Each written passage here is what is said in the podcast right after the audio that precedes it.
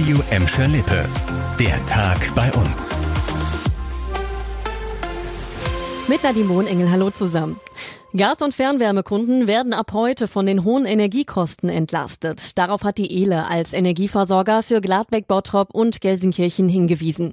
Die Soforthilfe soll die Zeit überbrücken, bis die Gaspreisbremse greift. Das heißt, Verbraucher müssen für Dezember keinen Abschlag zahlen. Die Kosten übernimmt der Bund.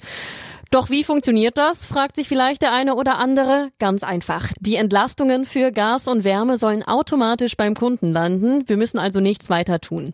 Die Versorger errechnen die Entlastungen nach den gesetzlichen Vorgaben und geben sie dann direkt an ihre Kunden weiter. Für Spannung sorgt weiterhin das 49-Euro-Ticket. Die Verkehrsminister hatten sich am Dienstag auf einen Start zum 1. April geeinigt. Ob der Termin zu halten ist, scheint aktuell fraglich zu sein. Der Verkehrsverbund Rhein-Ruhr mit Sitz in Gelsenkirchen hat seine Entscheidung über die Einführung des Monatstickets auf Januar verschoben. Das berichtet heute die Watz. Eigentlich wollte der VRR schon in der kommenden Woche grünes Licht für das Deutschlandticket geben. Der Grund für die Verschiebung sei die weiter offene Finanzierung.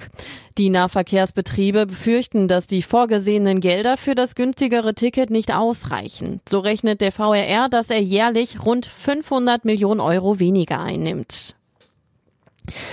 Alles für den Klassenerhalt. Aufsteiger Schalke 04 verteilt die Aufgaben im Trainerteam neu. Das Ganze hat der Bundesligist heute zum Start der Wintervorbereitung vorgestellt. Die wichtigste Änderung betrifft Mike Büskens. Er soll sich um die Förderung der jungen Spieler in der Profimannschaft kümmern und als Verbindungstrainer zur Juniorenmannschaft arbeiten. Dabei soll er intensiv nach Talenten in den Jugendmannschaften suchen. Den Platz auf der Trainerbank bei den Bundesligaspielen muss Büskens im Gegenzug räumen. Matthias Kreuzer wird sich als zweiter Co-Trainer an Spieltagen wieder verstärkt auf die Spielanalyse konzentrieren. Außerdem stärkt Schalke den Bereich Sportpsychologie. Richtig gut lief es dieses Jahr für den Moviepark in Bottrop-Kirchhellen. Der Freizeitpark beendet das Jahr mit starken Besucherzahlen, die an die erfolgreiche Saison 2019 herankommen. Nach den letzten zwei Jahren Pandemie habe man einen erhöhten Nachholbedarf bei den Besuchern feststellen können. Im Sommer habe vor allem die neue Magic Show Besucher in den Park gelockt. Auch das Halloween Horror Festival soll an einigen Tagen ausverkauft gewesen sein. Beim sogenannten Park Scout Publikumspreis landete der Moviepark in in diesem Jahr in der Kategorie Bester Freizeitpark auf dem dritten Platz. Wer sich jetzt fragt, was das für ein Preis ist, nach eigenen Angaben ist der Park Scout Publikumspreis die wichtigste Auszeichnung für die deutsche Freizeitbranche.